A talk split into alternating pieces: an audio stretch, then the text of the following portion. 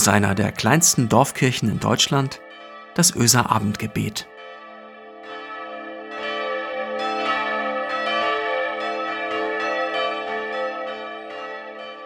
Einen schönen guten Abend, herzlich willkommen zum Öser Abendgebet. Mein Name ist Marco Müller, ich bin Pastor der Kirchengemeinde in Öse. Auf die Sportstunden ging ich früher mit einem flauen Gefühl zu.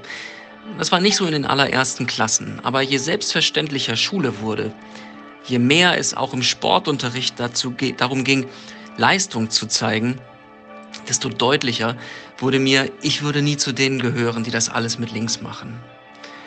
Und zu einem regelrechten Loch im Bauch entwickelte sich dieses Gefühl, wenn wir zu Beginn der Stunde in die Halle kamen und unser Sportlehrer erklärte, wir sollten doch jetzt mal zwei Mannschaften bilden. Robin und Frank, ihr beide wählt. Mannschaften wählen. Das gehörte zum übelsten, was ich aus meiner Schulzeit erinnere. Wie wir da saßen und wir die beiden Sporthelden der Klasse dabei beobachteten, wie sie den Anfang machen.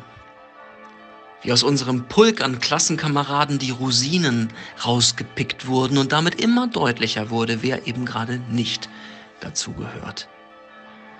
Dieses ganze Ritual wurde mit seiner großen Regelmäßigkeit so oft wiederholt, dass man meinen konnte, das Ritual selbst und die Erkenntnis, die es vermittelte, würden den eigentlichen Lerninhalt ausmachen. Die Erkenntnis nämlich, du gehörst nicht dazu. Ich hatte mir einen Platz unter den verbleibenden Vieren gesichert. War ich der Viertletzte, dann war es das, was ich erwartete. War ich der Fünftletzte, kam also schon eher dran, dann war das ein Erfolg. Und kam ich mal später dran, dann war der Tag gelaufen. Klar, heute lache ich darüber. Jedenfalls oberflächlich.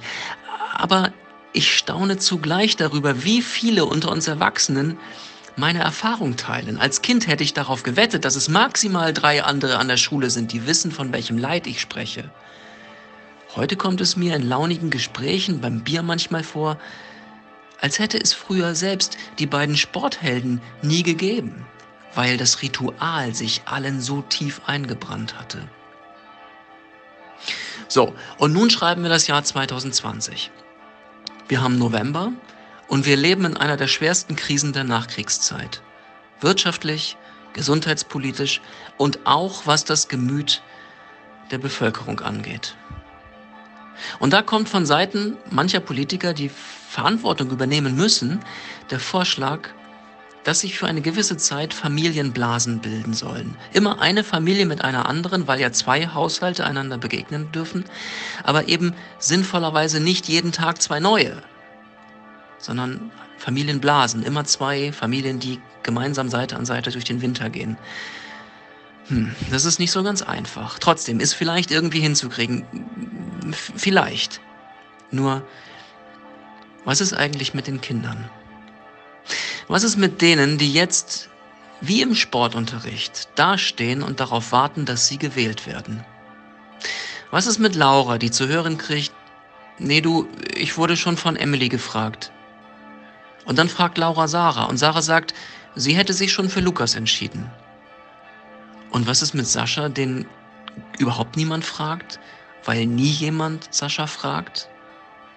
Und was ist, wenn das alles nicht nur drei Wochen dauert, sondern so lange, wie die Temperaturen ebenso sind, wie sie sind im Winter? Was tun wir dagegen, dass manchen Kindern und Jugendlichen in diesem rituell, in diesem Winter rituell eingehämmert wird, dass sie nicht dazugehören. Wie sehr das an der eigenen Seele nagt, das haben doch viele von uns in früheren Zeiten am eigenen Leibe erfahren. Um es noch einmal ganz klar zu sagen, ich habe es gestern schon gesagt, es ist keine Lösung, die Pandemie kleinzureden. Das wäre ein ganz und gar unerwachsenes Verhalten, scheint mir. Die Probleme sind da. Und wer sie nicht sehen will und stattdessen den Kopf in den Sand steckt, der wird morgen mit den Zähnen knirschen.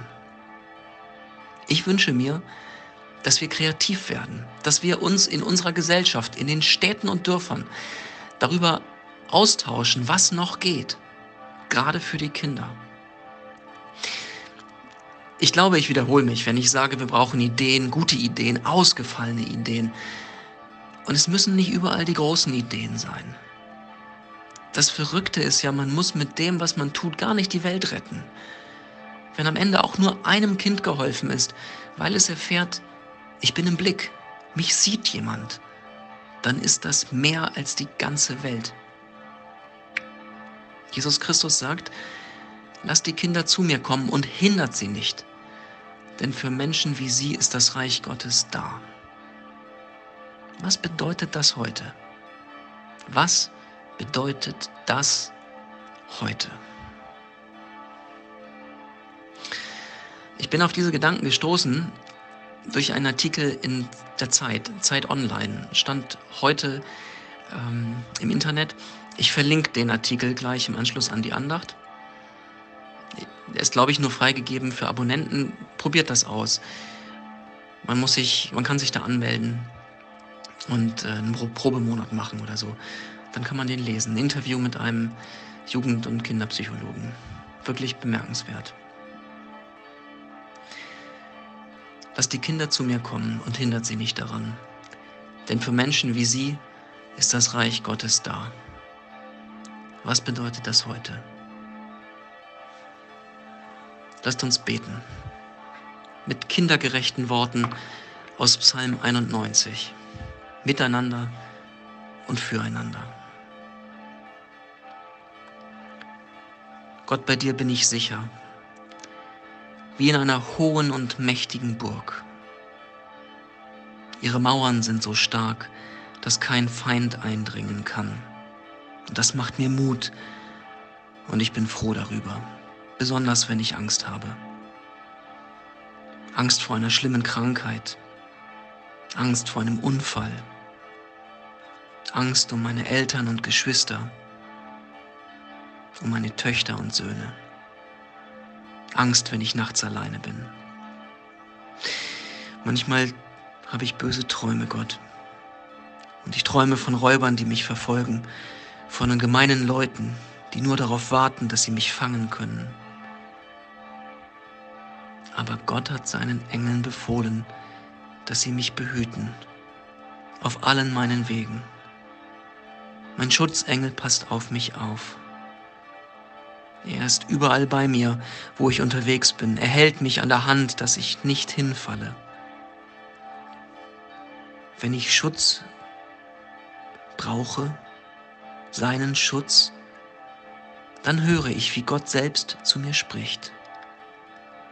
Verlass dich darauf, ich werde dir immer helfen. Du vertraust darauf, dass ich stark bin. Ich werde dich nicht enttäuschen. Ich höre zu, wenn du betest. Wenn du mich brauchst, bin ich an deiner Seite. Ich weiß, wie lieb du mich hast. Deshalb will ich, dass du glücklich bist und Freude hast an deinem Leben, heute und noch viele, viele Jahre lang.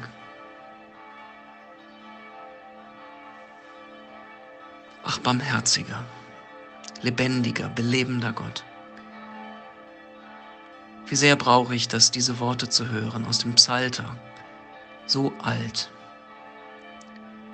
Für mich, für die Menschen um mich herum, für die Großen und die Alten und die Kinder und die Kleinen, für die, die im Dunkel sitzen, bitten wir dich, Gott.